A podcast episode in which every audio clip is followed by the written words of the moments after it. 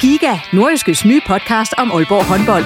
Vil du helt tæt på, hvad der sker i Danmarks største håndboldklub? Vi kommer selvfølgelig til at, til at gå all in. Så lyt til Giga, podcasten om Aalborg håndbold. Det går ondt på et hold som Aalborg, når man ikke leverer det, man gerne vil. Der sætter vi hver uge fokus på de vigtigste historier og største profiler. Dejligt at se, at han er den øh, afgørende faktor, som vi ved, han er. Lyt til Giga, der hvor du finder dine podcasts.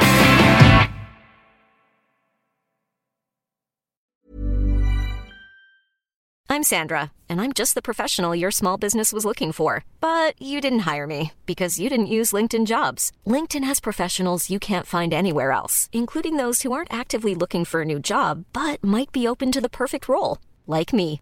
In a given month, over 70% of LinkedIn users don't visit other leading job sites. So if you're not looking on LinkedIn, you'll miss out on great candidates like Sandra. Start hiring professionals like a professional. Post your free job on linkedin.com/people today. Even on a budget, quality is non-negotiable. That's why Quince is the place to score high-end essentials at 50 to 80% less than similar brands. Get your hands on buttery soft cashmere sweaters from just 60 bucks, Italian leather jackets, and so much more. And the best part about Quince, they exclusively partner with factories committed to safe, ethical, and responsible manufacturing. Elevate your style without the elevated price tag with Quince. Go to quince.com slash upgrade for free shipping and 365-day returns.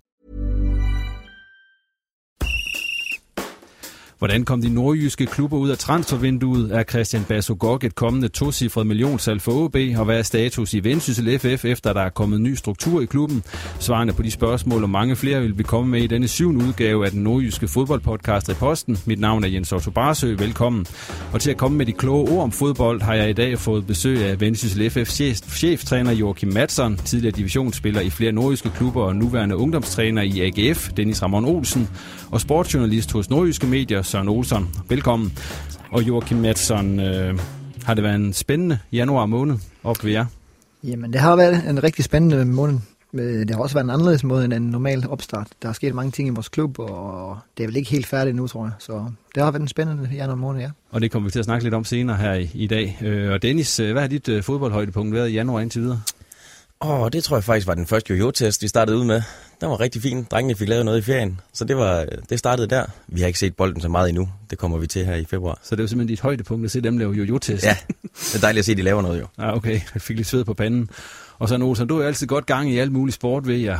Ikke kun fodbold, men også alt muligt andet. Og på søndag der er der jo Super Bowl. Det er der. Kan du ikke lige, øh, bare lige kort forklare, hvad vi ser, skal se frem til der? Jamen, vi skal se frem til en uh, knaldgod amerikansk fodboldkamp mellem uh, to hold, der har spillet forrygende offensiv fodbold her i playoffs. Og så skal jeg personligt se frem til en masse god mad. Det er halvdelen af Super Bowl-oplevelsen, så jeg glæder mig. Vi skal starte med at tale om transferstatus her i vores syvende udgave af Reposten, og vi går igennem de nordiske klubber, og vi har forberedt lidt forskelligt med, at der også skal gives karakter og så videre. Der har Joachim dog bedt om at blive fritaget, og det er helt i orden, så han ikke skal stå og give sine rivaler karakterer. Men øh, vi starter med den største klub her i Nordjylland, OB. De har fået øh, Jakob Sylvester, eller Jakub Sylvester ind, og Ivan Lucic, en målmand og en angriber. Og så ud af røget øh, Carsten Christensen. Øh, hvad skal vi sige til det, Dennis? Ja, det ved jeg faktisk ikke helt. Øh, det synes jeg, vi skal... Øh, jeg er spændt på de første 5-6 kampe. Så må vi se, hvor det ender hen. Øh, jeg har som så mange andre googlet og YouTubet de her to herrer, og jeg har faktisk ikke fundet mere om dem, end jeg har om mig selv.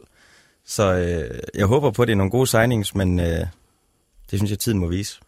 Hvad siger du, Olsen? Øh, jeg tillader mig at være en smule skeptisk, men, øh, men man, man må jo også bare øh, sætte sig tilbage og, og, og afvente og se, hvad der sker, hvad de kan.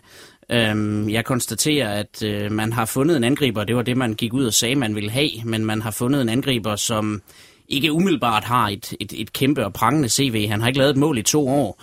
Øh, og samtidig ligner han lidt den type, som de har en del af i forvejen. En øh, lille, hurtig, teknisk angriber, hvor det jeg måske godt kunne have tænkt mig at se, det var, at man hentede øh, det her berømte store skur, som man kunne smide ind i boksen. Øh, OB er faktisk i løbet af efteråret kommet frem til ufattelig mange indlæg, og har også en Marco Meilinger, der slår nogle rigtig gode dødbolde. Øh, men man har ikke rigtig haft de folk, der kunne afslutte, øh, afslutte den slags indlæg. Øh, og jeg havde troet, det var, det var den mand, man gik ud efter. Jeg synes, Lucic øh, ligner en, en spændende målmand. En god alder, og måske en mand, der kan komme ind og give noget konkurrence på den plads øh, til Nikolaj Larsen, for det, det har man måske manglet lidt. Man har haft en reservekeeper, der har været meget tilfreds med at have rollen som reservekeeper. Øh, og jeg tænker, at en, en ung, agerig målmand, det kan være det, der, der kommer ind og presser konkurrencen lidt der.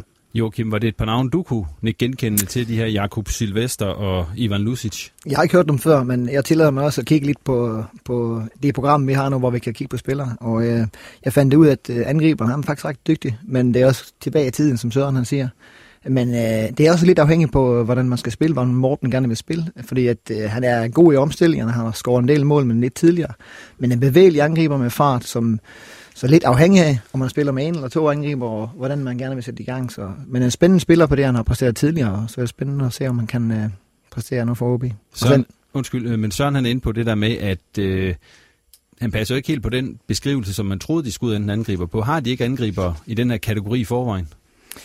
Åh, oh, det synes jeg måske, men jeg bliver også lidt spændt på at se, hvordan øh, Morten gerne vil spille med det hold der. Øh, og det tror jeg så, det er måske derfor, de har valgt den type, som han ligner mere en falsk snige for mig, end, end en standard øh, alene angriber.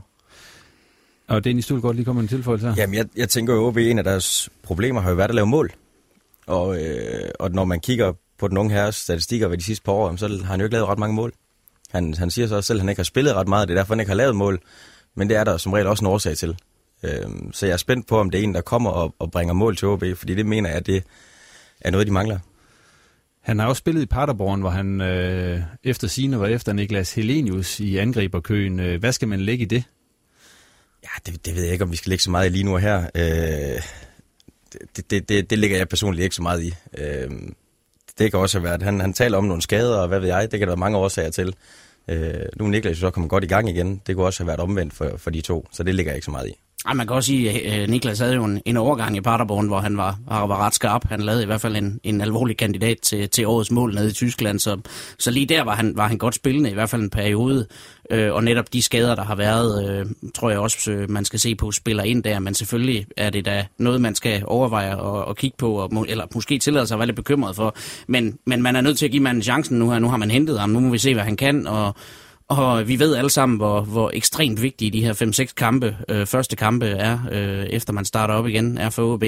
Øh, det gælder om at få den der top 6-placering, så man kommer med i det der slutspil. Og det er der, han skal vise sit værd. Han skal score de mål, der skal skaffe dem med der i. Joachim, hvad tænker du med ham, Ivan Lucic, som målmand? Er det en, du har hørt om før? Jeg har ikke hørt om ham før, men jeg googlede han også selvfølgelig, og så hvad det var for en. Men som Dennis også siger, den er spændende målmand, synes jeg. En ung målmand, som som godt kan lægge pres på ham der, der i forvejen. Og, og så har man lejet en halvt år, som, så tror jeg, man ved, hvordan det vil se ud til sommer, om man skal fortsætte med ham, eller hvad man skal gøre. Tror du, øh, Dennis, at øh, Nikolaj Larsen kommer til at stå alle kampe i foråret, som han ellers har gjort, mens han har været der? I udgangspunktet, ja. Altså, vi har snakket om tidligere, om, om, om Nikolaj på, på vej ud til udlandseventyr. Det blev ikke sådan noget i den her omgang. Så udgangspunktet tror jeg, at Nikolaj han er, han er fast mand. Øh, det, det, det satser jeg på. Har han lige så lang snor som tidligere, tror jeg? Det, det er svært at sige. Øh, det, det, det, mit personlige vurdering er, at det har han. Øh, jeg synes, Nikolaj er en rigtig dygtig målmand. Men, men det er klart, at hvis der stadigvæk ligger det her bagved, at han gerne vil ud, jamen, så er det jo klart, at misser man i slutspil, jamen, så vil man måske se på, om Lucic skal ind og stå, fordi så er det måske en investering til sommer. Øh, så igen, kommer med i slutspillet, så tror jeg, Nikolaj står. Øh, kommer man ikke med, så må det ikke vi se ham den anden få nogle kampe. Hvis vi så går lidt videre og ser på, hvad de andre nordiske klubber har hentet ind, og vi kan gå videre til Hobro, øh, så har de fået øh, en Amankwa, en forsvarsspiller ind, en Bjørn Koblin, en tysker, Edgar Barbian, og så er Paul Kirkevold vendt tilbage, og så øh, er, er Bang rejst videre. Joachim, I er, er jo rivaler med dem i første division. Hvad tænker du, når du ser det her, øh, der er kommet ind, og det, der er gået ud? Jeg tænker, at øh, få Kirkevold tilbage er det rigtig godt for dem. Jeg var rigtig glad for, at han ikke spillede selvom vi nu har tabt to gange 4-0 mod dem, så, så er han en dygtig angriber. Jeg synes, han er, det er godt for Hobro, at han er kommet tilbage. Og så er der to forsvarsspillere, som vi ikke rigtig kender noget til. Øh, og så er der så Babajan fra Randers FC, som er en, faktisk en god, fornuftig spiller. Så synes du, Hobro, at de, øh, nu har I så tabt til dem selv to gange 4-0, er de blevet endnu bedre, end de var i efteråret? Jeg synes faktisk, spillermæssigt er de, øh, men, men så har de en ny træner også, så det må vi så se, om han er bedre, eller han ikke lige så god som den tidligere, eller hvordan det var lavet. Hvad synes du om det, der er sket i Hobro, Søren? Jamen, jeg synes, de, de tyder på at være en, en, en rigtig god topkandidat i det forår, der kommer, og det var de jo også i, i efteråret, selvom der var en, en, del, en del smutter, men det er der jo den der første, øh, første division generelt. Det er en liga, der er meget, meget klog, eller svært at blive klog på. Øh, Kirkevold tilbage er, er kæmpe vigtigt. Han er en forrygende angriber, og, og jeg stillede mig uforstående, da man, da man valgte at sende ham på legemål, fordi han lignede for mig nærmest den, den farligste frontløber i den liga. Øh, og samtidig synes jeg, at man nu har en, øh, en defensiv, der ser rigtig, rigtig stærk ud, når alle er klar. Altså man går ud og forstærker sig med, med de her nye, fordi at øh, en Godfredsen og en øh, Babangida er skadet. Men, men når de er tilbage, så har du altså en defensiv med nogle ordentlige kolosser, som øh, jeg helst ikke vil, vil slås med på dødbolde i hvert fald. Der, der kan komme mange mål på Jørgens Bak for det hold. Gør det her uh, Hobro til oprykningsfavorit, er det, der er sket her, Dennis? Eller til, ja, til at tage førstpladsen? Øh, Ja, det, det, det tør jeg godt at sige. Øh, og det siger jeg også, når vi vender tilbage til senere. Det er, fordi jeg ikke er så bekendt med, med dem, der er hentet ind i vendsyssel. Øh, så, så med min viden, der vil jeg sige ja. Øh, det, det, det er de. Øh, jeg synes, det har set rigtig stærkt ud. Øh, jeg har også noteret mig, at jeg ved godt, Quincy Antipas, han ikke er en, en, en ny, men jeg har alligevel noteret mig, fordi det er en mand, der ikke har spillet. Og det er stadigvæk en mand, som har noget x-faktor, som jeg tror, Thomas Berg, han, han øh, godt kunne komme til at bruge i foråret. Så du vurderer dem til at være markant stærkere, end de var i, i efteråret? Ja, og det gør jeg på baggrund af hele setupet. Hvad med dig, Olsson? Øh, hvem har du som favorit nu, efter Hobro har lavet det her? Er det også er det, det samme som Dennis? Jamen, jeg har også Hobro som favoritter, øh, og så kan jeg da godt udvide den. Så kan jeg godt sige, at jeg har Vendsyssel som favorit til andenpladsen, og så har jeg Roskilde som favorit til tredjepladsen. Øh, det er sådan, jeg ser rækken lige nu. Øhm, Hobro øh, har et stærkt setup efterhånden hele vejen rundt med både træner og stab og så videre. De har prøvet at være i Superligaen. Jeg tror, de kan køre den igennem sådan en forårssæson, selvom der er pres på. Øh, Vendsyssel øh, havde et godt efterår, har fået bygget på øh, med, med det, jeg har set fra de, fra de to nye øh, spillere, de har hentet ind. Øh, og samtidig har man en, en defensiv i vendsyssel, som består af nogle gavede og rutinerede folk, som øh, laver meget, meget få fejl, og det er altså også vigtigt i den her række. Og endelig et Roskilde-mandskab, som, som bliver ved med at hente nogle spændende, skal vi sige tidligere topspillere, men absolut stadigvæk spillere, der kan levere på, på et niveau, som hedder toppen af første division. Det er de tre hold, jeg har som favoritter.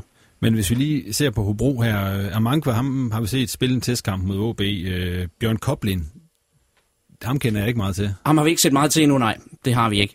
Så øhm, den, den, den svæver lidt. Den svæver lidt, ja. Men når du lægger den oven i, hvad de har defensivt i forvejen, en Justesen øh, og, og så videre, Godfredsen og dem der, der, der, der godt nok er ude med skader, så har du mange gode spillere at tage ned i, i, i den del af banen. Hvis vi så går videre til det andet nordjyske hold i første division, og nuværende på andenpladsen, Vendsyssel FF, så er de hentet nogle af dem har jeg svært ved at udtale, det må jeg lige indrømme, men uh, Shadrach Egan, uh, Christian Moses, uh, Ninos Gyri. Gorenje. Ja, okay. Gorenje? Okay. Hedder, er det sådan, det siges? Sådan hedder jeg det. Der lærte jeg også noget. Sådan hedder jeg det så. Okay. Og så har de haft, uh, hvad hedder han, hollænderen, der var der i fem dage, og så smuttede igen. Der er jo Tanda. Der er jo Tanda, det var sådan, det var. Og det er vel det, der er kommet ind. Øh, vi kan starte med dig, øh, Joachim. Hvad er begrundelsen for at hente de her spillere ind? Jamen, det er en del af den, den nye vendsyssel, hvis jeg siger det sådan. Det er spillere, som har øh, et potentiale foran sig. Spørgsmålet er, om de når at folde det ud her i foråret, men, men helt klart nogle dygtige spillere, som på sigt kan være nogle emner til salg. Og så er det min opgave at sørge for, at de hurtigst muligt kommer i form. Hurtigst muligt bliver en del af det hold, som vi spiller med i efteråret. Og så er de udlændinger, hvis man ser det sådan, så det, det er ikke altid at spå, hvordan den uh, integration går på holdet, og som sagt kulturmæssigt osv. Så videre, så. Men uh, to, tre, tre rigtig spændende spillere, som har, har potentiale. Hvor meget kender du til dem på forhånd? Jeg har ikke set dem spille uh, før live. Uh, jeg så en hel del video på dem, når jeg så fik det at vide, at de var kommet til prøvetræning. Så har jeg set det, de har præsenteret tidligere, men som sagt, ligesom de spillere, vi henter her, så har de CV, som har, de har spillet rigtig mange kampe i æresdivisionen og været dygtige, men så har de haft nogle år, hvor de ikke spiller, så vi, vi skal se, om vi kan løfte dem op på det niveau, som de har haft engang. Hvad tilstand er de i øjeblikket? De her, nu tænker jeg på de, de to, der er kommet med æresdivisionskampe i benene, altså Shadrach og Ninos der. Ninos er den, der er længst fremme i, i formæssigt. Uh, han spiller 45 minutter i vores kamp mod Midtjylland, gjorde det fint, var egentlig formæssigt fint, så han er længst fremme. Uh, Shadrach Shafi, som vi kalder ham, uh, er lidt længere væk øh, formæssigt, så det går lidt længere tid med ham. Og nu spiller jo Ninas en position, som er lidt nemmere at integrere en angriber, når vi spiller med to angriber. Øh, Shafi, Shafi, som vi kalder ham, øh, han spiller ind i en, en 8 og position, som, som kræver lidt mere på, på vores hold øh, at integrere. Så, så det bliver spændende at se, hvor hurtigt vi kan få ham i form og øh, en del af holdet. Hvad havde du egentlig på listen over ting, du gerne ville have ind på holdet her i transfervinduet? Og hvordan svarer det her overens med det, du så ønskede dig? Jamen, øh, jeg ønsker mig en angriber, jeg ønsker mig en offensiv spiller. Øh, det har jeg fået. Øh, jeg har selvfølgelig håbet på, at to spillere kan gå direkte ind på holdet. Øh, det er min opgave at sørge for, at de kommer. Øh, det er det ikke lige nu, øh, men vi har forstærket os antalsmæssigt, og vi har også potentielt udv- eller forstærket os. Så, så øh, jeg har fået det, jeg vil, men, øh, men ikke i den form, jeg vil. Nej, når du siger ikke den form, du vil, altså hvad, hvad tilstand er de i? Jamen, hvis jeg siger det sådan lidt firkant, så kan man så sige, at de kan holde til en halvleg i et træningskamp lige nu, øh, uden at være prangende. Og så, så er der lige en måneds tid til, før vi starter op, og der kan de ikke alle sammen øh, konkurrere om en startplads, det kan det ikke, men, men øh, når det går hen ad vejen, og, og så, er det, så, så, så er det min opgave, som sagt, at, at få dem i form. Så. Hvad med Christian Moses? Altså, hvor ligger han hen i det, i det spil her? Jamen, han er en spændende spiller faktisk øh, fra, fra Sierra Leone, som, som, som også skal integreres dels til Danmark, og dels til det nordiske, og dels til vores hold.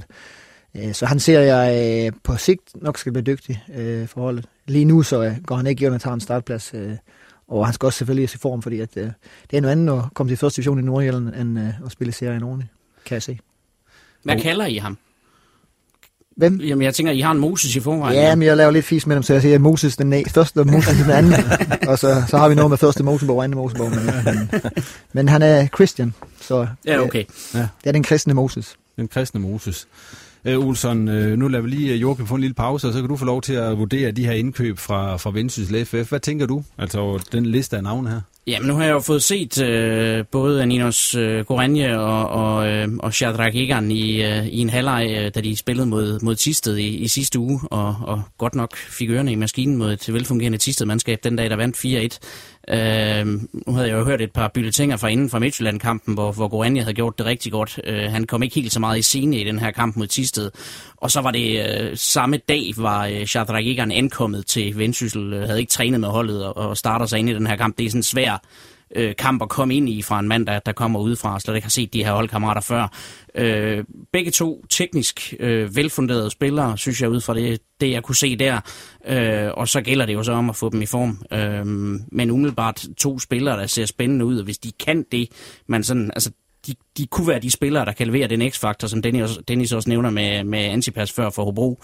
Øh, og den x-faktor er jo altid det, man som, som tilskuer til en fodboldkamp øh, sætter sig ind for, for at se på, og de her spillere, der kan levere det uventede og, og, og levere det farlige for en mål. Dennis, synes du, Vendsyssel er blevet bedre i det her transfervindue, end de var, inden de gik ind i det?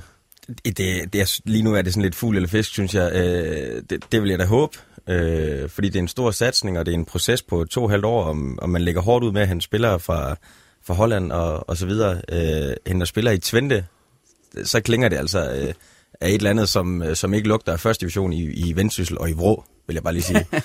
øh, og, og når det er sagt, så, så sad jeg da lige sådan en dag og googlede så Ninus, skal jeg så lige sige.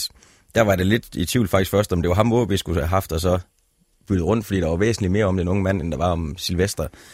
Han har nogle, øh, nogle spændende tal. Han har også nogle øh, ungdomslandskampe, så vidt jeg kan se. Øh, men, men målene, det, det er som om, den, øh, det har han heller ikke helt fundet form til, når jeg, når jeg kigger det igennem de senere år. Så, så må ikke han kan finde det frem i vendsyssel, hvor han angiveligt træder, øh, træder et skridt eller to, måske tre, ned ad stigen.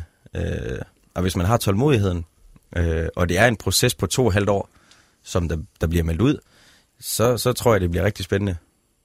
Og samtidig kan man jo så også sige, at Vendsyssel ikke har det mangel på mål, som vi eventuelt nævnte med OB før. Man har to rigtig gode øh, angriber i forvejen, en Thiago og en, øh, og en Thomas Dalgaard. Øh, så der er jo ikke noget øh, med, at, at de nye folk bare skal gå ind og levere på den front, om man så må sige, at, at holdet er pisket til at, at skulle bruge dem på den måde. Man har udmærket angriber i forvejen, så man kan bruge dem som, som, som joker måske til at starte med. Det passer måske også med den tilstand, de er i. Og så få dem sluset ind på holdet ved siden af, af to i forvejen rigtig dygtige angriber. Ja, man kan sige nu, jeg er et eller andet sted glad for, at jeg ikke står i Joachims sko, fordi du har et, et rigtig godt hold for efteråret. Du har øh, rigtig stærke spillere på alle positioner. Du har angriber, der laver mål. Og så 4. januar, der kommer der en, en fin investorgruppe med en rigtig dejlig pose penge, som, øh, som melder to halvår projekt ud, men som samtidig så en måned efter leverer 4-5 spillere. Øh, jeg er glad for, at jeg ikke skal stå og smide dem ind nu, når jeg har nogen, der fungerer i forvejen. Hvis du var Joachim, Dennis, øh, ville du så hellere have haft en eller anden solid, velkørende angriber fra, ja, lad os sige Helsingør, eller et eller andet sted i første division, og så, så hellere have undværet de her tre-fire stykker? Nej, nej, så, så let er det ikke, synes jeg. Øh, fordi det kan, som, som Joachim også siger, de her har potentialet til noget spændende, så, så, så let er det ikke. Øh, og, og, og du kan jo ikke gøre noget ved. Det er en udkommende faktor, der kommer en investorgruppe. Det, det er Joachim, det der han gik på juleferie, der regner han ikke med det her, det øh, skulle ske. Så, så nej, det, det er ikke bare lige sådan. Jeg tror, at Joachim var glad for hans trup, og så vil han gerne have en ekstra angriber, der kunne supplere dem. Og så har han taget den derfra. Og det her, det tager vi så som lidt ekstra i hatten. Og Joachim, hvis vi så lige skal vende tilbage til ham, der er jo Tanda, der var der i, øh, i fem dage. Altså, hvad var historien med det, hvis vi lige skal have den for dig? Jamen, historien var i den, at en dygtig spiller, som også har været i Twente, øh, for det ikke skal være løgn. det har de alle sammen jo. ja, det er alle sammen, og vi har nogle gode kontakter dernede, og det, det er en af de gode ting ved, at vi har fået nogle nye folk ind i vores bestyrelse, som har, har et større netværk. Men der er jo Tander var en dygtig spiller, som øh, vi godt vidste, at der havde været lidt problemer omkring hans person i forhold til, og så videre, og så videre, så så vi vidste godt, at øh, det var måske ikke lige, lige så nemt, men at han kun skulle være fem dage, det, det, havde, vi ikke, det havde vi ikke regnet med. Men han, øh, han øh, følte, at han ikke var klar til at komme til Vrå. Øh, han ville gerne blive i Holland med sin familie, så det, var, det er en ærlig sag. Så. Har du prøvet det før? At han spiller så kort tid? Nej, det har jeg faktisk ikke. Nej. Øh, men, øh, men, øh, men det er jo vi ikke fik en transfer, ellers er det rigtig god. og hvad siger du det? Ja, men, men en af nøglerne til det her, det bliver jo integrationen af de spiller her. For nu har jeg jo selv haft fornøjelsen af at spille i Vendsyssel og være i Bro. Og der stinker altså ikke af fodbold, det er jeg nødt til at sige. Det er et dejligt sted, og det er fantastiske faciliteter. Men når det er sagt, hvis du kommer fra Twente og har spillet i Kambur og hvad ved jeg, og Ardo Den Haag og sådan noget, og så skal til at træne i Bro, ja, altså, så, så hvis, hvis spillerne kan købe ind på, at det er projektet, så bliver det godt. Det, det, det tror jeg. Men, men man har haft masser af spillere i Vendsyssel igennem mange år, som man har hentet ind fra eksotiske steder, som ikke har kunne, kunne falde ind i det der. Og det er da, Joachim, du, du er godt hovedet, men det er jo lidt også det, der bliver en, en, en stor opgave for jer at kunne klare den her integration. Ja, det bliver det. Det bliver, en, det bliver en kæmpe opgave, men jeg tror egentlig, at de typer, vi har fået ind, og nu, øh, nu kan det godt være, at de kommer i morgen og siger, at de gerne vil hjem igen, det skal jeg ikke sige, men, men, men jeg tror jeg nu ikke, jeg tror jeg nu ikke, det gør, men, øh, men, øh, men vi, vi havde faktisk øh, lidt video på dem i dag, øh, sammen med alle spillerne, og, og og der kom faktisk et spørgsmål omkring, at, at når man nu har spillet for fuld, øh, fulde øh, lægter i, i Holland, jeres division, og så skal du spille for, øh, på Bredberg Nord Arena på måske 700 hvordan det er. Og der er de ydmyget nok, de her spillere, fordi de ved godt, hvor de er henne i deres karriere. De ved godt, at der er en chance for dem at starte den op igen. Øh, de regner ikke med, at de, de skal blive pensioneret i, i Vendsyssel. Det, det er et springbræt for dem at komme i gang igen på deres karriere. Så de, de er ydmyge omkring det, og så, øh, så er spørgsmålet, hvor stor omvendt det er at være i, i Vrå, øh, i forhold til at være i, i Amsterdam, skorstræk indsætte. nu fløjter jeg lige der, det er fordi, det, det kriblede simpelthen i fingeren for at lov til at fyre et fløjt af langt længe. Vi har været i gang i 20 minutter, så det er noget af det længst, vi har haft uden fløjt her i programmet nogensinde. men øh, det er egentlig ikke, fordi vi er færdige med at snakke transfer nu, fordi vi skal også lige hurtigt igennem anden divisionsklubberne, men nu har vi sådan ligesom haft de tre store klubber heroppe i, i Nordjylland, og en ting, man kan sige, der går igen i det, det er, at det er ene udenlandske spillere, der er hentet ind til, øh, til de tre store hold. Joachim, hvad er forklaringen på det? Hvorfor er der ingen danskere, der, der er råd gennem nettet, kan man sige? Jamen, i forhold... Eller råd i nettet, må jeg sige. ja, i forhold til os er det en del af vores strategi, at finde nogle spillere med potentiale, og dem har vi fundet i, i, i udlandet, i, i Holland og, og i Sierra Leone. Så det er en del af vores strategi. Ja. Så kan man så sige, at nogle gange skal man kigge på, hvad man kan få for pengene, og, og især hvis den spiller, som også er angriber for OB, måske ikke lige har haft kørende helt på toppen nu, så, så, så det er måske så en kickstart for ham, og det betyder også, at det er måske lidt billigere end at købe en færdig ind. Hvad tænker du, Olsen, omkring den her øh, meget udenlandsfokuserede indkøbspolitik, der åbenbart har været? Man har en stor verden at kigge i, og øh, de danske spillere er der utrolig meget fokus på hele tiden. Øh, medierne skriver om, om dem, der leverer i Superligaen, og også om dem, der ikke leverer. Øh, og, og det vil sige, at, at der er et meget, meget stort kendskab til dem herhjemme, og, og det kan nogle gange gøre det svært for, for klubber at komme ind og byde ind på dem, fordi at prisen er måske lige en tand højere, fordi der er fokus på dem. Og så har du altså en verden af fodboldspillere derude. Øh, fodbold er verdens største sport nærmest, og jamen så er det jo klart, så skal man ud og så kan man komme ud og kigge der, og der er mange spændende navne at, at finde derude. Og det, det tror jeg er den primære årsag. Er det sådan lidt uh, Premier League-agtigt, Dennis? Ah. Altså, altså, nu, tænker, nu skal vi ikke skrue den derop, men det her, jeg tænker på det der med, at hvis uh, West Ham de skal købe Robert Snodgrass, så koster han 10 millioner pund lige pludselig, uden at måske være det værd. Er det også det, men ude i Superligaen, hvis man skal handle ved hinanden, at man så presser priserne op? Eller det, første division? Det, det tror jeg, du har fat i noget. Altså det der med, at vi de senere år har set en, en stigning, når vi internt handler danske spillere. Øh, så ja, og så er markedet jo heller ikke større i Danmark. Men, men der, hvor jeg så synes, Vendsyssels projekt ser spændende ud, det er jo, at man melder ud i det her med, man også gerne vil kigge på de her unge talenter, som, som måske ikke er første, anden, tredje valg i alle Superliga-klubberne. Altså der, der synes jeg, man har noget at hente. Øh, og det kan jeg godt lide, at man melder ud. Og jeg håber for, for Vendsyssel og for nordisk fodbold, at, at det kommer til at ske, at man, man plukker de der spillere rundt omkring. Fordi så vil du se nogle sultne unge drenge få chancen i første division og forhåbentlig i Superligaen. Og, og det synes jeg, vi trænger til. Vi trænger til noget ungt og noget, som selvfølgelig har kvaliteten til at spille. Øh, det er alfa omega. Men jeg synes, nu vil jeg godt, I de har ændret strategi øh, i kraft af de her nye investorer, der er kommet ind, og det er Joachim, jeg snakker til nu. Men øh, tidligere har for eksempel øh, Vendsyssel jo hentet danske spillere. Hobro har i højere grad hentet danske spillere osv. Altså er det bare et tilfældig, en tilfældighed, at det transfervindue her, det er faldet ud på den måde? Ja, det, det, ja, det, det jeg ved ikke, om det er en tilfældighed, men det, jeg tror også, som, som, som Joachim og Søren siger, man kigger på de spillere, der er, og finder man de her spillere, som, som måske ikke lige har slået igennem, som man kan få for en fornuftig pris, jamen, så er det jo dem, man tager. Og så er det lige meget, om han har dansk pas, eller om han er fra Sierra Leone, om han er fra, hvad ved jeg. Er han dygtig nok, så tager vi ham. Og er han spændende nok, så, så skal han også ind i folden. Yes, og øh, med det, så lukker vi lige den ned med de tre øverste liggende klubber her i Nordjylland. Så ser vi lige på anden divisionsklubberne, for de har jo også været i gang her i øh, transfervinduet. Det er Jammerbugt FC, det er Tisted FC, og så er det Vejgaard. Og hvis vi ser på Tisted, så den sådan mest markante tilgang, de har fået, det er Jeff Mensa. Hvad skal man sige om sådan en signing i Tisted FC? Øhm, jeg havde lige fat i Bo forleden dag, Bo Schenk, lige for at høre, hvad det var for noget, ikke? Fordi øh, det, det synes jeg var godt hentet. Øh, jeg tror også på kampen forleden dag lyder det til, at han gjorde det fint mod Vendsyssel. Øh, Jeff er jo en, er en dygtig spiller, og netop det der med, at du så henter en spiller, som er sulten og som, som ikke øh, helt har slået igennem, men alligevel har spillet på øverste hylde, det, det er en, synes jeg er en super god signing. Øh, så, så Tisted synes jeg ser rigtig spændende ud. Du mister så også Søren P., deres, en af deres øh, faste makker, han er 22-23 år gammel, ikke, som går så til konkurrenten. Men, men, men Tisteds transfervindue, synes jeg, ser, har set rigtig fint ud meget enig. Nu fik jeg lov at se uh, Mensa forleden dag i den her testkamp, og han er jo en spiller, altså netop en af dem der, som måske ikke helt har slået til, og som man så kunne hente ned, men at man kunne hente ham ned i anden division. Det synes jeg er meget imponerende. Han er en spiller, der sagtens skulle spille i en første divisionsklub, øh, næsten en, en lavere Superliga-klub, vil jeg sige. Øh, jeg synes, det er, det er fremragende hentet.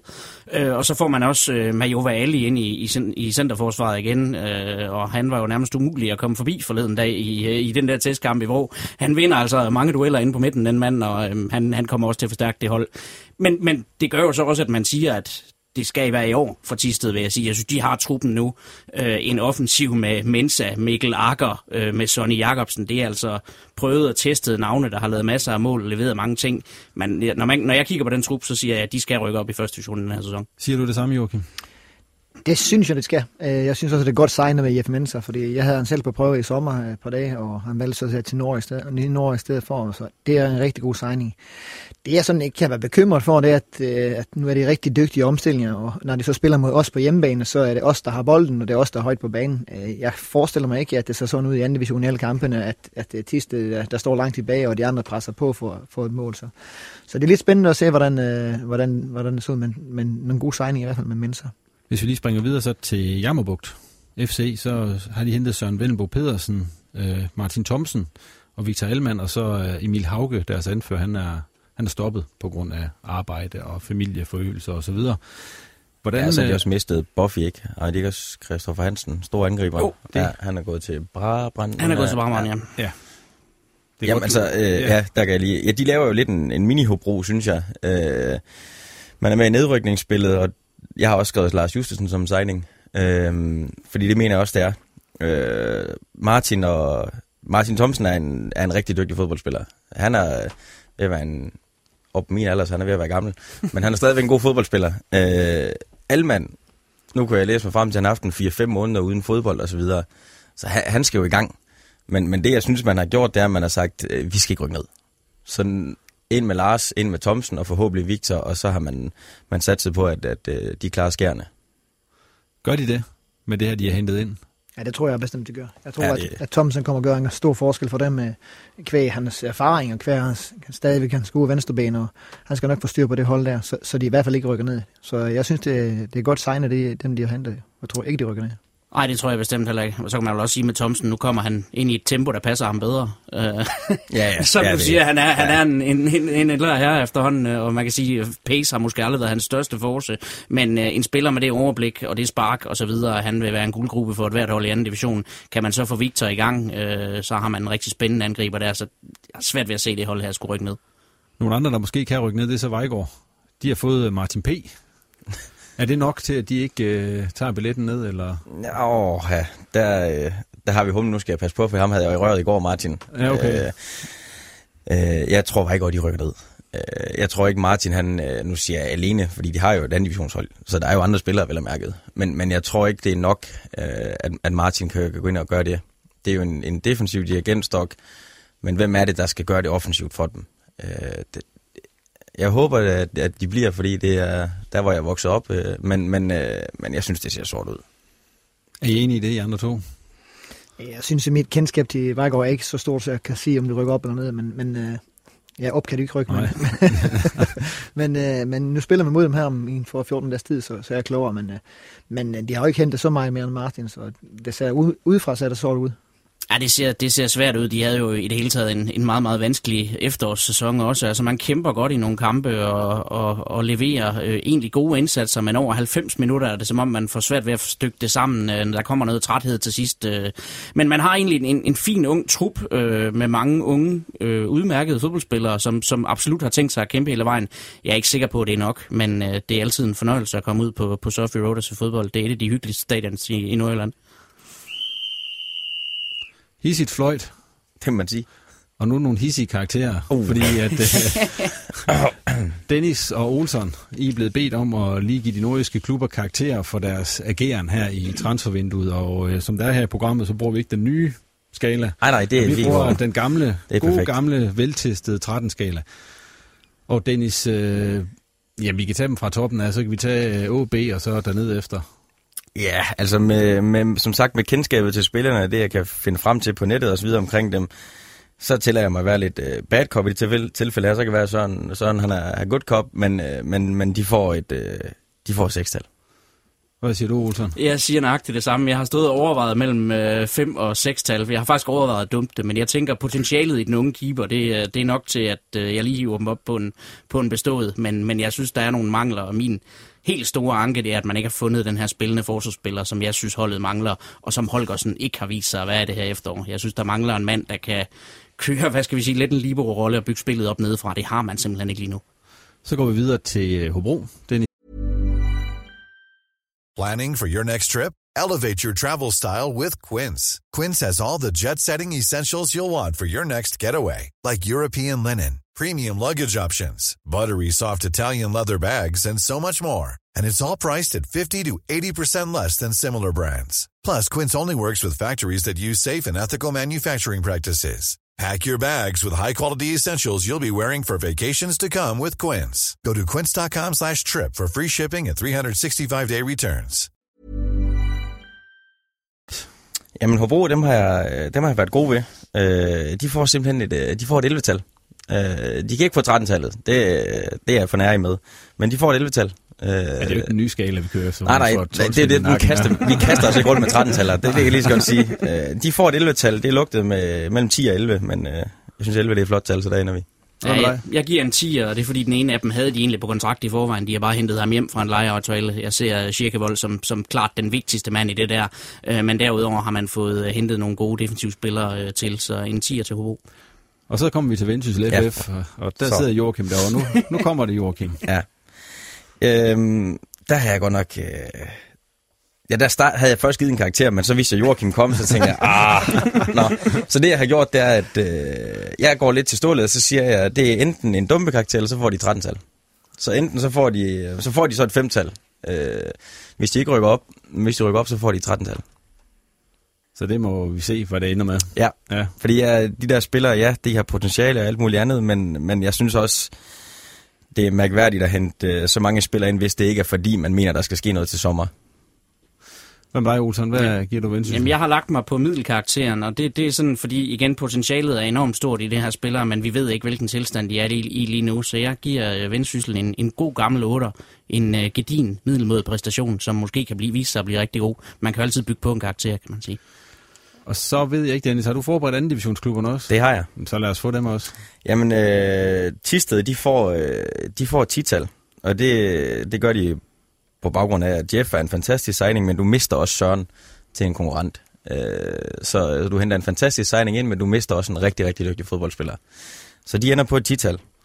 Og lad os bare få de to andre også. Jammerbugt, de får et nital. Det var også, ja, det gør de. Øhm, og Vejgaard, der, der tænkte jeg først, dem skulle være lidt hårde ved, men, men så omvendt, så, øh, så tænker jeg også, hvad, hvad har de muligheden for?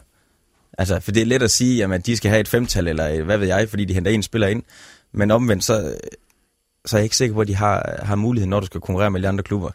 Så øh, jeg tager ja-hatten på, og så får de, så får de et otte-tal, fordi mig og Martin vi vokser op sammen. Hvad med dig, Olsen? Vil også lige hurtigt... Øh, Jamen, det vil jeg i hvert fald. Øh, jeg giver en, øh, en 10'er til Tisted, så giver jeg faktisk et øh, 11-tal til Jammerbugt, fordi jeg virkelig synes, man har fået de spillere ind, som skal til for, at man ikke rykker ned. Og så slutter jeg af med en, øh, en solid 7'er til Martin P. Øh, det er trods alt en mand, der har fået ros af selveste Alex Ferguson. Og med det fløjter vi af for transfersnakken i den her omgang. Øh, tak for jeres fine input. Nu går vi videre. Og det næste emne, vi skal snakke om, det er nordjyske spillere, der vender hurtigt hjem. Og så har jeg skrevet i parentes til FCK. Det er ikke altid, de gør det, men, men, mange. men flere af dem gør. Og det er Nikolaj Thomsen, er jo det seneste eksempel på det. Hvad er forklaringen på, at... Øh, nu skal vi lige gøre opmærksom, at lige slå fast, at det ikke kun er et nordjysk fænomen, det her, men nu har vi bare nogle aktuelle eksempler her. Så med nogle OB-profiler, der er vendt hjem. Men hvad, hvad er det problemet er, Joachim? Øh, hvorfor er det, de kommer så hurtigt hjem, de unge mennesker? Ja, men jeg tror øh, i bund og grund, at de ikke er dygtige nok til at spille i udlandet. Øh, og så når det ikke er det, så er det ikke en nem tilværelse at sidde et andet sted hen i, i Europa øh, alene. Øh, så jeg tror, at øh, hvis de er dygtige nok, så kommer de til spil, og så er alting meget, meget nemmere. Så det er vel egentlig, at de ikke var klar rent spillemæssigt til at komme i udlandet, og så ikke tålmodige nok, og egentlig for måske hjemme Det har vi set før, ja. Nu det seneste eksempel her med, med OB det var så Nikolaj Thomsen, som sagt, øh, ham havde mange sagt, at han, han, var, han, han nok skulle klare den, fordi han havde nogle, nogle værktøjer, som gjorde, at han kunne bruges i mange klubber. Men han kommer hjem alligevel, så hvorfor, hvorfor gik det galt for Nikolaj, tror du? Jamen det er også, altså det er den, der har overrasket mig mest, vil jeg nok sige, fordi Nikolaj har jeg hele tiden set som en meget komplet spiller, og en som en træner næsten også altid vil kunne bruge, fordi han har det her ufattelige arbejdsraseri. Han arbejder også defensivt. Vi har jo hørt øh, flere trænere, jeg selv, da Kasper Kusk var i OB, hvor Kent Nielsen ofte klandrede ham for, at han ikke arbejdede defensivt.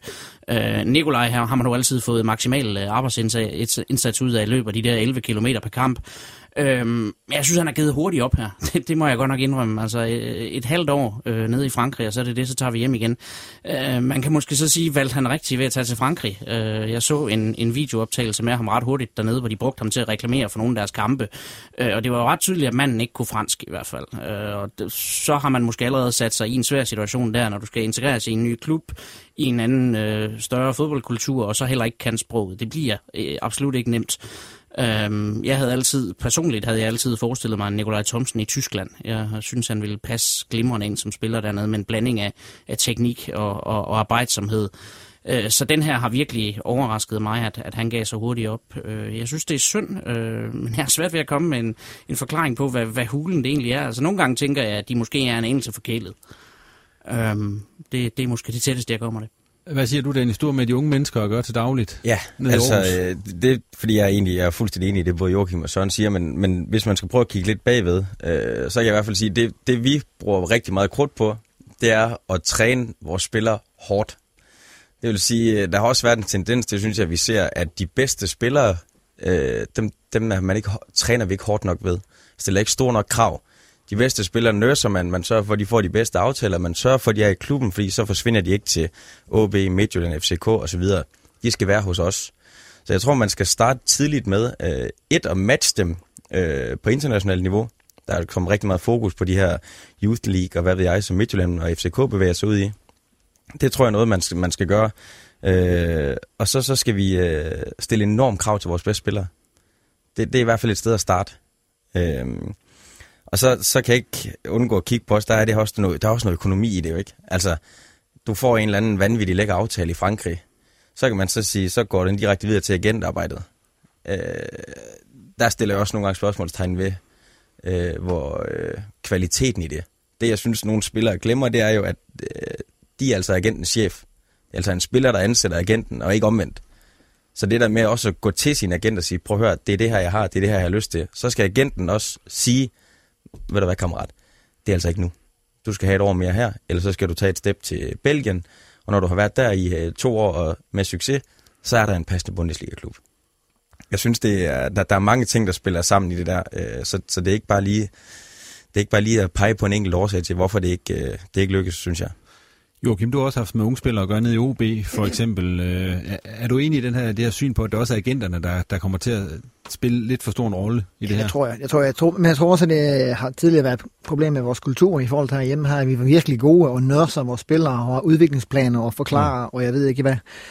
Jeg er ked af at se når man kommer til udlandet, så er det ikke ret mange af trænere, der sætter sig ned med lille pær og siger, ved hvad, nu skal du høre, at din udviklingsplan for det næste halvanden år er, nej, nej præster kammerat og præsterer du ikke, det ikke hold med på holdet. Og, og det er en anden hverdag, end, end det, de er vokset op i. De er vokset op i, at de kan stille spørgsmål, og de skal udvikle sig, og der skal laves planer. Det er ikke sådan, det fungerer i udlandet, alle steder. Du har jo haft øh, Christian Eriksen nede i OB og været, været træner for ham. Øh, han er jo så ikke kommet hjem igen, kan man sige. Kunne man se det, inden han tog afsted, at ham, han, ville, øh, han ville nok ikke komme hjem igen? Ja, det synes jeg faktisk. For han var så dygtig. Han var så dygtig og også øh, bevidst omkring, ja, hvad han vil. Så, så, ja, så det er nemt at sige det bagefter, når han lykkes, men altså, jeg var ikke i tvivl om, at han skulle lykkes. Øh, for han var han er en helt anden støbning. Han var fodboldspiller, og han vidste, hvad han ville. Så. Er det, også noget, er det også noget mentalt? Var han også rent, hvordan, var han, hvordan var Christian rent mentalt? Han var øh, en super flink fyr, stille og rolig ned på jorden, ligesom han er i dag, øh, men meget, meget målbevidst. Altså, en god historie er, at jeg boede i Silkeborg, han boede i Middelfart, vi træner jo i Odense. Jeg hentede ham på morgen på vej ind, så kørte han tilbage til Middelfart, han gå i skole, og så tog han toget ind om aftenen for træning igen, og så blev han så kørt tur med mig hjem igen. Altså, det gør mig ikke bare sådan ligesom 14 år, hvis man ikke ved det. Øh, og, og han fungerer i det også, så, så meget målbevidst. Olsson, øh, nu snakker vi om Nikolaj Thomsen, øh, der er jo kommet hjem. Er der andre spillere, som er taget ud, som du troede, det her det er det rigtige match øh, med klub og så videre. Han skal nok klare den, og så han kommer hjem alligevel. Jamen både, altså fordi jeg troede egentlig også, at Kusk havde fundet et godt match i Holland. Øh, en liga, som egentlig spillemæssigt synes jeg passede ham godt. Det er så Twente. Øh, ja, lige netop Twente, men det, altså, de har mange spillere i den klub, lader det til. Øh, men, men man kan sige, at Kusk var en anelse uheldig også, fordi han starter jo faktisk udmærket ud, øh, og spiller jo faktisk fast på holdet til at starte med, ryger så ind i en skade, er væk i to-tre måneder, og så kommer han stort set ikke på holdet, da han kommer tilbage. Man kan så også sige, at problemet var, at Twente var ikke startet særlig godt ud, da han spillede, og da han så var ude, der begyndte de faktisk at vinde en hel lille kampe, så er det også svært at komme tilbage og sige, nu skal jeg altså på holdet igen. Øh, så jeg synes egentlig, at det lignede et godt match. Helinius var jeg nok lidt mere skeptisk over i sin tid, da han øh, tog springet til England. Han havde haft en forrygende sæson i Aalborg, men der er også et meget, meget stort spring øh, op, op til Premier League. Så kommer der sådan nogle personlige ting øh, ind over der, som selvfølgelig heller ikke gjorde det nemmere. Øh, men der har jo så også været et par succeshistorier. Altså, i princippet er jeg ikke overrasket over, at den Henrik Dalsgaard får succes, for eksempel. Fordi han er sådan lidt historien om en mand, der bare altid har leveret noget mere. Altså at tage turen fra seriespiller til Superliga, fra angriber til bak, og nu fra Superliga bak til udlandsbak, og bare blive ved med at levere. Altså, det er sådan en mand, der hele tiden har bygget på på den helt rigtige måde, og taget turen den rigtige vej. Øh, så, så der er jo nogen, der lykkes. Er der sådan nogle bestemte typer, der lykkes, Dennis, når man ser på det? Eller er det bare helt, er det et samsurium af alt muligt, der ja, gør at... altså hvis, hvis vi taler typer, det har noget med at gøre, at du skal være ekstremt mentalt stærk, så ja.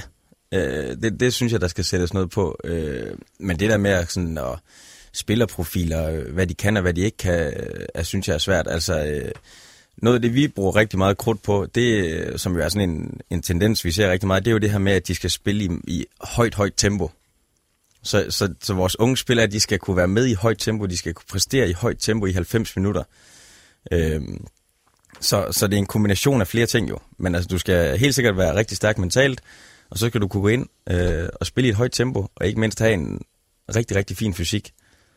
Er der nogen, øh, Joachim, hvor man kan se, når, når de spiller, man kan sige, at han har måske øh, de fodboldmæssige værktøjer, men han kommer ikke til at kunne klare sig i udlandet, fordi han rent mentalt ikke er god nok? Ja, det er svært at sige, men man kan, man kan godt kigge på personen og sige, at man ved, at der er nogle ting i, i hans personlighed, som gør, at det bliver svært at sidde alene i en lejlighed eller andet sted hen i langt bortestand og, og ikke kunne præstere. Så, så det er, jeg plejer altid at sige det der med, at fodbold det, det spilles med fødderne, men det vindes med hovedet. Og det er det også i sandelig, når man skal til udlandet. Det er, at man er modig nok og, og kan, kan stå inde for alt det, der sker. Så. så hovedet er måske endda vigtigere end, uh, end det rent fodboldmæssige kvalitet nogle gange i den her sammenhæng? Ja, det er det. Og så fløjter jeg fordi at øh, vi går videre i programmet her, og øh, næste emne på min side, det er Christian Basogok. En spiller, som har stor succes ved African Nations Cup. Øh, er han en stor spiller i svøb, Joachim Madsen? Jeg synes, han er spændende, øh, men jeg tror også, at det kræver et specielt hold at, at have ham med, fordi han er en ener, forstået på, på spillemåden, det vil sige, at han er god en en, han, han spiller lidt for sig selv. Men hvis man gerne vil have et kollektiv at fungere, og have nogle aftaler, som jeg formoder, at Morten gerne vil have, og nogle relationer, så er han måske ikke lige spilleren, men han er, har x-faktor. Vi kan godt lige se spiller med x-faktor, og han har fart, øh, så han er spændende, må måske ikke for, for, for Danmark, men, men mange andre steder hen. Olsen, er du overrasket over, at han har så stor succes? Altså han har spillet alle kampe for Kamerun ved det her African Nations Cup, og efter sine har han jo også øh, fået øh, altså rigtig god kritik af, af de folk, der har set kampene. Jamen, han er jo Kameruns nye Messi, som det jo forlyder på Twitter fra, øh, fra de forskellige. øh, så, så man kan sige, at rosen er i hvert fald stor. Ja, jeg er overrasket, øh, fordi altså Basogok har selvfølgelig spillet meget det her efterår for OB, og vi har set nogle gode ting, men vi har delen dulme også set nogle dårlige ting fra ham indimellem. Øh, og han kommer så samtidig med på nærmest aller yderste mandat. Ikke? Det er jo ikke der, man regner med, at, at det er en spiller, der skal ind og spille øh, 120 minutter i en kvartfinale, som han gjorde her forleden dag. Øh, men det er, da, det er da alvorligt spændende, og jeg kan da kun forestille mig, at man ude i OB sidder og glæder sig over, at det går ham godt lige nu, og at man tænker, at man får en spiller i topform tilbage, øh, som kan være med til at levere i det her forår. Men nej, jeg havde ikke set på forhånd, at øh, Bertogoko, han skulle være Kameruns store stjerne i, i et kontinentalmesterskab. Det havde jeg ikke. Men det havde du selvfølgelig, Dennis. Ej, jeg kan godt mærke, at nu trækker jeg lige nej-hatten på. øh, og det, det, ja, det, det er så bare den rolle, jeg har i dag. Altså, Kongo, det er den første modstander, et mål. Så er du Zimbabwe, Burkina Faso, Guinea-Bissau og så Senegal. Ja. det, Basogok er en, er en rigtig dygtig fodboldspiller. Og jeg er også, øh, han har også potentiale til noget stort. Men, men, men så stor succes, og alt, altså, det stiller jeg spørgsmålstegn ved det, det er jeg nødt til at sige, og det kan godt være, det er alt for pessimistisk, og, øh, og jeg... Øh, men øh, ja, han er en dygtig spiller, og han er spændende, men, men snak om to-cifrede millionstal og alt muligt andet, så, så skal vi ikke lige slå koldt vand i blodet, og så lade ham til at præstere en halvt år for OB, så kan vi begynde at snakke om transfer. Du mener, han er blevet matchet på et for lavt niveau her, simpelthen til, at man kan... Ja, nu, nu skal jeg så være ærlig at sige, at jeg er ikke sådan helt øh, stærk i... Jeg har set startopstillingerne for de forskellige hold, men, men der, er ikke, der er ikke mange navne, der klinger øh, rigtig velkendt. Øh, så øh, jeg er ret sikker på, at Basogok, øh, han godt kan præstere mod Guinea-Bissau og Burkina Faso. Øh, det tror jeg, der er mange spillere, der kunne i Danmark. Men jeg vil sige, det positive, man skal kigge på her, det er alle de minutter, han har fået i benene. Fordi når man kigger tilbage på det efterår, han havde i OB, så var det jo en spiller, der, selvom han startede inden, blev udskiftet stort set hver eneste gang. Og, og her der har han jo fået øh, jamen, tre gange 90, og nu også en gang, en gang 120. Øh, så hvis man, hvor man tidligere snakkede om, at han måske manglede lidt luft til sidst i kampene, så må man da gå ud fra, at man får en spiller hjem, der er i absolut topform til at levere, øh, når man kan, kan spille øh, maksimalt antal minutter. Nu har han spillet øh, angriber for OB i, i de fleste af de kampe, han har spillet her i, i efteråret. Er det hans rigtige position, Joachim? Jeg tror, han godt kan spille flere... Undskyld. Jeg tror han godt, han kan spille flere positioner, men, øh, men, øh, men, men som angriber, så har du måske ikke så store defensive pligter, for det er ikke der, jeg ser han er allerbedst. Øh, en fri rolle, hvor han lige kan gøre lidt, hvad det passer, der tror jeg, kan, han kan udvikle sig i, men, men han kan godt spille andre steder hen også. Hvad siger du, Dennis? Og det er der, hvor jeg er spændt på at se ham i Vihors system om der er plads til en fri rolle i Vihors system af sådan en type her. Øh, det, det har jeg lidt en tvivl omkring. Jeg, jeg synes som sagt, at jeg synes, at han har nogle færdigheder, han er en rigtig spændende spiller, men jeg kan ikke, øh, jeg kan ikke se ham ikke skulle, øh, skulle øh, som Joachim siger, det her med de defensive pligter, dem er han ikke så glad for igen. Der, der kan jeg ikke se i Vihors system, at, at det er noget, man giver køb på, og så siger, okay, nu skal du koncentrere dig om det offensive. Hvad siger du, Olsen? Jamen, det er jo netop den der frie rolle der, som, som han er en perfekt spiller til, sådan set, ikke? Fordi han er ikke en spiller, der, der arbejder defensivt, men med den speed, med den teknik, han har og så videre, så vil han passe perfekt i den rolle. Øh, vi skal så stadigvæk have, have set ham blive bedre til at sparke til en bold, simpelthen. Han har jo ikke ligefrem vist decideret målfarlighed indtil nu, kan man vist roligt sige.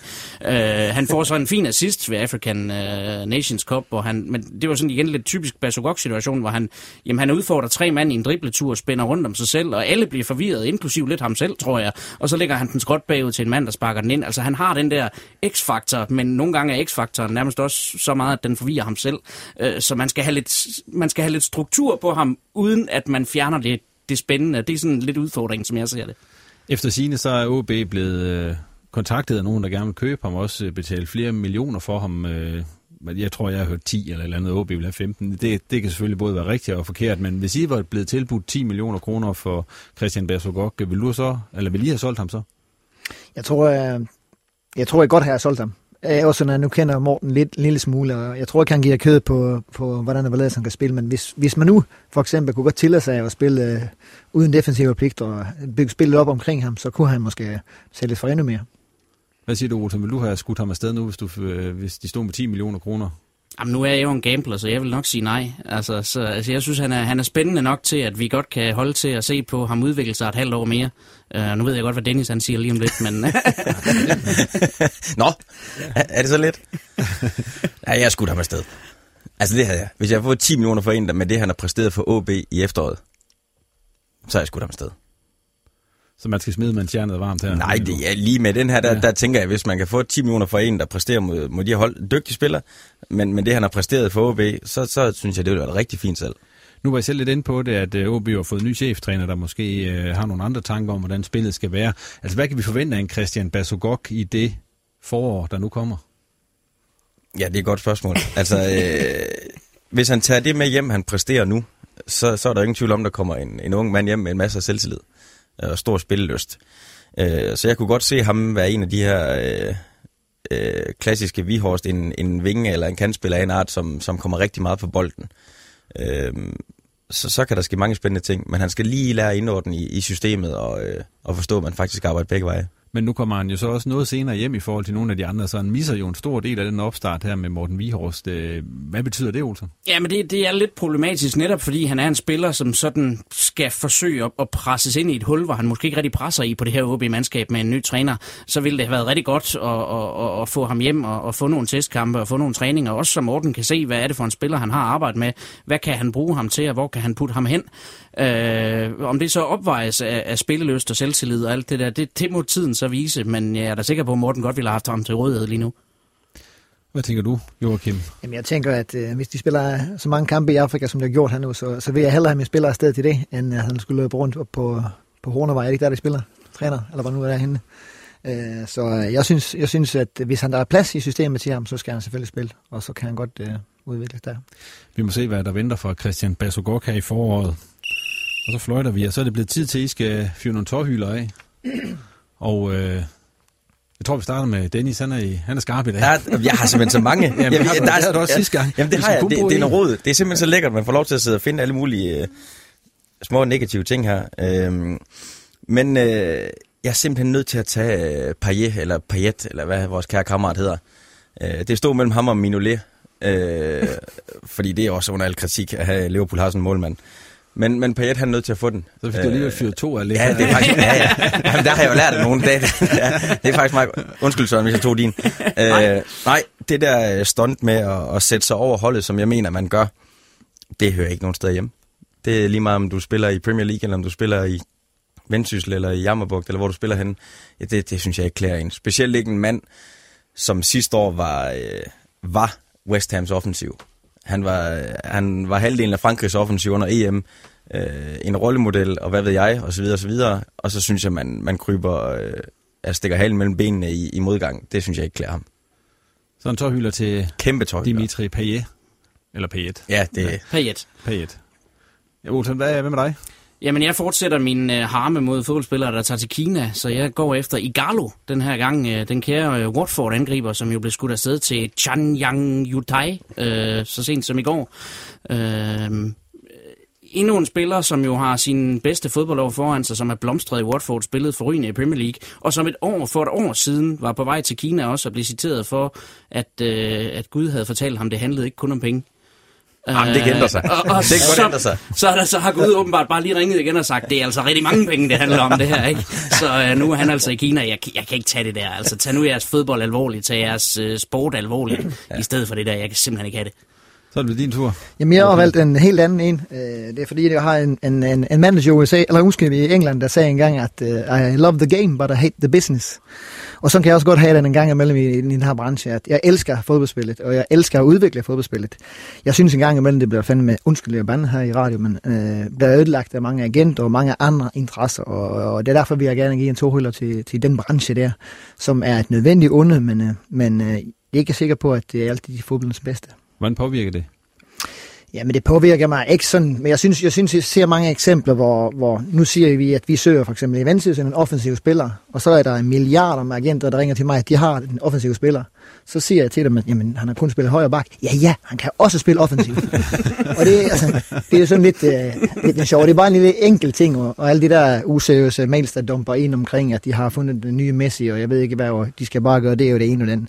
Og jeg tror ikke altid, det er til gavn for fodbolden, fordi at det, det er penge, det handler om. Og derfor lige en bred sæde til dem. Tre gode tårhylder. Tak for det. Og så er vi kommet til øh, dagens øh, sidste emne, for tiden den flyver afsted. Og det er Vendsyssel FF, og øh, Joachim, øh, der er jo som sagt, vi var inde på det, kommet investorer til her i starten af januar med en ny struktur og en ny rollefordeling i klubben, hvor jeg kan forstå, at Jakob Kryer nu er blevet teknisk direktør, og Erik Rasmussen er sportslig ansvarlig formand for den sportslige afdeling, tror jeg, man kalder det. Du er stadigvæk cheftræner, og så er Erik Rasmussen så også assistenttræner. Og så er der så kommet en ny bestyrelse med de her folk, der har skudt nogle penge ind i, ind i klubben. Nu har I haft nogle uger med det. Hvordan fungerer den her nye struktur? Jamen, den er, undskyld, det vil sige, den er lidt samme, som den altid har været deroppe. Øh, det er ikke slået helt igennem. Øh, man kan så sige, det, det man tydeligst kan mærke hos os, det er, at øh, Karim er blevet målmandstræner, som er tidligere min assistent, og Erik er blevet min assistenttræner, og så er jo så Kryer og Erik og jeg en del af det sportslige udvalg, hvor så Erik er formand og har det sidste år. Så i dagligdagen er det ikke den store ændring, øh, men, men på sigt kommer det ændres helt klart. Hvordan fungerer det sådan i dagligdagen, det arbejde her? Nu har I været ind over en masse spillere, der er kommet til og så videre. Altså, hvordan har I fordelt tingene der? Jamen, hvis man nu er et sportsligt udvalg, så er det jo, at udvalget de arbejder sammen. Og, og når vi nu sidder lidt i det udvalg også sammen, så snakker jeg selvfølgelig om de spillere, vi gerne vil ind og ud og alt det der. Og så skal der tages en beslutning i, den sidste ende, og så giver vi vores input, og så bliver der taget en beslutning, og det er så Erik, hvis vi nu skulle være uenige, øh, hvilket man godt kan være, øh, så er det Erik, der tager den sidste beslutning i forhold til strategien fremover også. Hvad var din første tanke, da du øh, ligesom hørte om det her? Jeg synes, det var positivt, fordi jeg synes, at øh, hvis der er nogen, der gerne vil, vil vores fodboldklub og gerne investere i det, så synes jeg, det er positivt. Øh, og der har været hele vejen igen. Det, så kan man altid sige noget om projektet. Øh, tror man på det, eller tror man ikke på det? Jeg synes, at det er et spændende projekt, og jeg kan ikke rigtig tillade mig at sige, at jeg ikke tror på det, fordi at, at jeg synes ikke, at det har slået igennem. Men nu så er det spændende at se, om de spiller, vi nu har hentet ind, som er en del af strategien, øh, om de slår til. Øh, og så er det sådan lidt en spøj situation, at, at, at når nu øh, Karen bliver målmandstræner, så mangler jeg en assistent, og, og det bliver så Erik. Og så er du chef for din chef. ja. Et eller andet sted. Og hvordan er det? Jamen det er, en, det er som jeg tror, jeg udtaler, hvor vi har, der er kogt mange søn på det der, eller kogt meget suppe på den der, men, men uh, vi skal finde ud af, at når vi er på banen, så er det mig, der er træner, og så er det mig, der står for træningen, og det er mig, der bestemmer, og det er mig, der bestemmer omkring, når vi skal spille. Og så når vi kommer uden for banen, så er Erik min chef, uh, og så, så diskuterer vi fodbold i almindelighed, og så får vi en god snak om det. Hvor stor en forskel er der på det vendsysselprojekt, det nu er blevet til, i forhold til det vendsysselprojekt, du sagde ja til, dengang du blev cheftræner?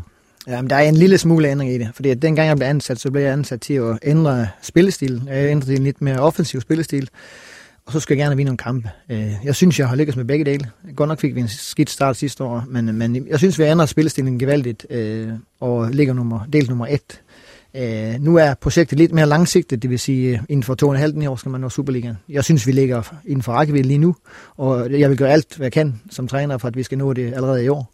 Øh, så, så derfor er jo, at det er et mere langsigtet projekt, end dengang jeg sagde ja til det. Dennis, nu er du selv træner, og hvordan vil du have det med sådan en, et projekt som, som det der oppe i Vendsyssel FF, altså den rollefordeling der? Det tror jeg, jeg vil have det stramt med. Øh, der er ingen tvivl om, at projektet bliver fremlagt, tror jeg også, øh, som også Joachim siger, det er det, der ser meget spændende ud. Øh, og det synes jeg også, at det gør. Øh, men at man så nogle uger efter øh, bliver præsenteret for en model, der hedder, at min, øh, min chef, han skal være assistent. Jeg tror, jeg vil have det stramt med. Men, men omvendt, så er, er Erik også en, en, en karismatisk type, og jeg er også sikker på, at øh, Joachim også kan finde ud af, hvordan han skal håndtere Erik, når de er i den rolle. Så, så, så på de parametre har jeg ikke nogen bekymring omkring det. Jeg, øh, personligt vil jeg, vil jeg synes, det var lidt mærkeligt. Søren, øh, nu er du også, altså som sagt, nu er der alligevel gået en tre uger og noget siden øh, det skete det her, og de kom ind i nye investorer. Hvad synes du, det sådan ligesom, kan man se det på Vendsyssel FF, at der, der er sket den her ændring? Nej, det synes jeg ikke, man kan endnu øh, på, på den måde. Altså nu kan man så se det med, at, at der er kommet nogle spillere ind, som man måske nok ikke var kommet i, i kontakt med ellers, øh, og nogle spændende typer. Men altså jeg tror frem for alt, det det her handler om, igen, det er et meget, meget spændende projekt, men frem for alt handler det om, at man får den her rollefordeling til at fungere, at der bliver sat nogle klare linjer, som Joachim også nævner, for hvornår er vi hvem, og hvornår er vi øh, nogen andre, kan man næsten sige. Ikke? Øh, fordi sådan en, en, en træenighed der, der kan jo, altså, den kan give nogle stridigheder. Øh, Joachim kan, kan synes, det er mærkeligt, at han har fået en, en, sin chef som assistent. Og Jakob Kryer kan måske også, øh, kunne man forestille sig at tænke, at det er mærkeligt, at der lige pludselig kommer en ind og sidder sammen med ham på hans plads, og faktisk er over ham. Øh, så derfor handler det om, at man har nogle meget klare aftaler for, hvordan det her fungerer. Fordi hvis man ikke har det, så kommer det ikke til at fungere. Men, men jeg synes heller ikke bare, at vi skal tale et, et et projekt ned, fordi der er nogle problemer med det, fordi der er så meget andet, der ser spændende ud, og at der er folk, der vil skyde millioner i nordjysk fodbold, skal vi jo hilse velkommen til enhver tid. Joachim, hvad betyder det, at det kommer midt i en sæson, og ikke øh, før en sæson? Fordi man kan sige, I var jo godt i gang med et projekt her, som så lige pludselig ja, skifter retning. Jamen, det er vel både fordele og ulemper, at man, man øh, skyder flere penge i projekt halvvejs, det er vel kun godt. Øh, og at man får nogle nye spillere ind, det er vel også kun godt. Øh, og kan man så sige, det ender ikke i mit projekt, øh, eller vores projekt, det vi starter med, for vi vil gerne se, om vi kan nå en, en top 3-placering. Øh, det er det ændrer af, som sagt, den langsigtede. Det vil sige, at vi har nogle spillere ind, som vi skal potentielt sælge. Og det, der er den store ændring, synes jeg. Og hvad hedder det? Hvad forventninger har du til det forår, der kommer? Jamen, jeg glæder mig helt vildt. Øh, også for at se, om vi kan fortsætte det, vi slutter af med øh, den måde, vi har spillet på. Og øh, så er jeg spændt på at se, hvordan første division udvikler sig her i foråret, hvor, hvor lige pludselig der er otte, otte hold, der faktisk godt kan rykke op. Øh, om det ændrer måden at spille på, øh, om det ændrer kampene på, end hvad det gjorde det efteråret. Så jeg glæder mig helt vildt. Og det bliver det sidste ord om Vendsyssel FF i den her omgang. Måske, fordi han nemlig også lige haft en, eller havde bedt om en enkelt ting mere. Og det var, at I skulle komme med tre ting, som I ser frem til i den forårssæson, øh, der kommer. Og det tror jeg godt lige, vi kan nå, inden vi runder af for i dag. Og skal vi starte med dig, Dennis? Jamen, jeg har et, øh, det her slutspil. Det er jeg spændt på, hvad det bliver. Hvad det bliver til. Jeg har positive forventninger til det. Jeg håber, der kommer en masse tilskuere. Så, øh, så der tager jeg altså ja-hatten på, lige for en gang skyld. Øhm, Sønderjyske. Jeg er spændt på, hvad det, hvordan det kommer til at se ud dernede. Øh, der må man sige, der er sket en, en omvæltning. Øh, så jeg er spændt på at se, hvordan de klarer skærene. Øh, og så øh, sidst, men ikke mindst, har jeg simpelthen øh, valgt Delaney, i den forstand, at Delaney's afløser, ham Matic, som vi har hentet ind, øh, eller som FCK har hentet ind, er, er det, øh, hvad er han for en type? Ham er jeg spændt på at se, om han kan gå ind og så, øh, så efterlade det, to, eller hvad hedder det, overtage det tomrum, øh, der er, når man, man sælger Delaney. Og hvad siger du, Olsen? Hvad, hvilke tre ting ser du frem til her i foråret? Jamen, jeg tager øh, slutspillet også som helhed, hvad det kommer til at blive for en størrelse, og også lige afslutningen af regulær sæsonen for at se, hvordan de der fordel, fordelinger af pladserne, hvad, vil man helst være nummer 6, eller vil man hellere være nummer 7, for der er lidt med det der med, om det måske er nemmere at komme i Europa via en syvende plads og sådan noget. Nogle af de ting, vi skal se, om der er noget resultatfodbold der. Øhm, så glæder jeg mig til første division som helhed. Øh, jeg synes, det er en vanvittigt spændende række. Det var det i efteråret. Det er en uforudsigelig række, øh, og den bliver øh, utrolig spændende. Altså potentielt er der tre hold, der kan rykke op her øh, via playoff-kampe. Det, det bliver interessant at se, øh, hvad de her hold kan levere. Og så øh, sådan som den, jeg er spændt på med negativt fortegn, jamen der tager jeg Esbjerg. De har udviklet sig på rekordtid til at blive dansk fodbold skalehus nummer et. Øh, det er vi jo glade for. Og øh, det, det har været, øh, det har været en, en, det rute, der har været meget, meget interessant at følge, og nu har man fortsat det med spillersalg, og man har efterhånden flere trænere end spillere på kontrakt. Altså jeg er spændt på at se, hvad der sker dernede. Og Joachim, øh, dig til sidst, hvad ser du frem Jamen, jeg har valgt uh, selvfølgelig første divisions afslutning her nu, fordi at der er 14 kampe i, i foråret, som bliver sindssygt spændende at følge med i. Uh, vi er en del af det, så selvfølgelig er det, er det spændende. Og så er også det nye slutspil, men, men især er nedrykningsspillet, hvad det kommer at betyde. Fordi regulært, så kan man godt tabe, jeg ved ikke hvor mange kampe, men 30-40 kampe vel, og så kan man vinde tre, og så er man faktisk stadigvæk i Superligaen. Så det bliver spændende at se, hvad det betyder for de sidste par kampe. Og så har jeg pokalturneringen, selvfølgelig, for den er vi en del af, det er klart. sammen med nogle andre hold, så vi glæder os allerede til den 28. februar, hvor vi skal i gang, så måske når vi parken, men ved. Ja, men det der lukker vi ned for den syvende udgave af Reposten. Har du kommentarer til programmet, så kom bare med dem på Twitter eller Facebook. Vi kan findes, hvis du søger på Reposten. Og vi kan både lige at få ris, ros og gode idéer til kommende programmer. Og når du så er i gang, så kan du også lige gå ind og abonnere på os i iTunes eller SoundCloud, eller hvor du ellers henter din podcast. Vi er klar til at tage pulsen på den nordjyske fodboldverden igen om to uger. Tak fordi du lyttede med, og på genhør.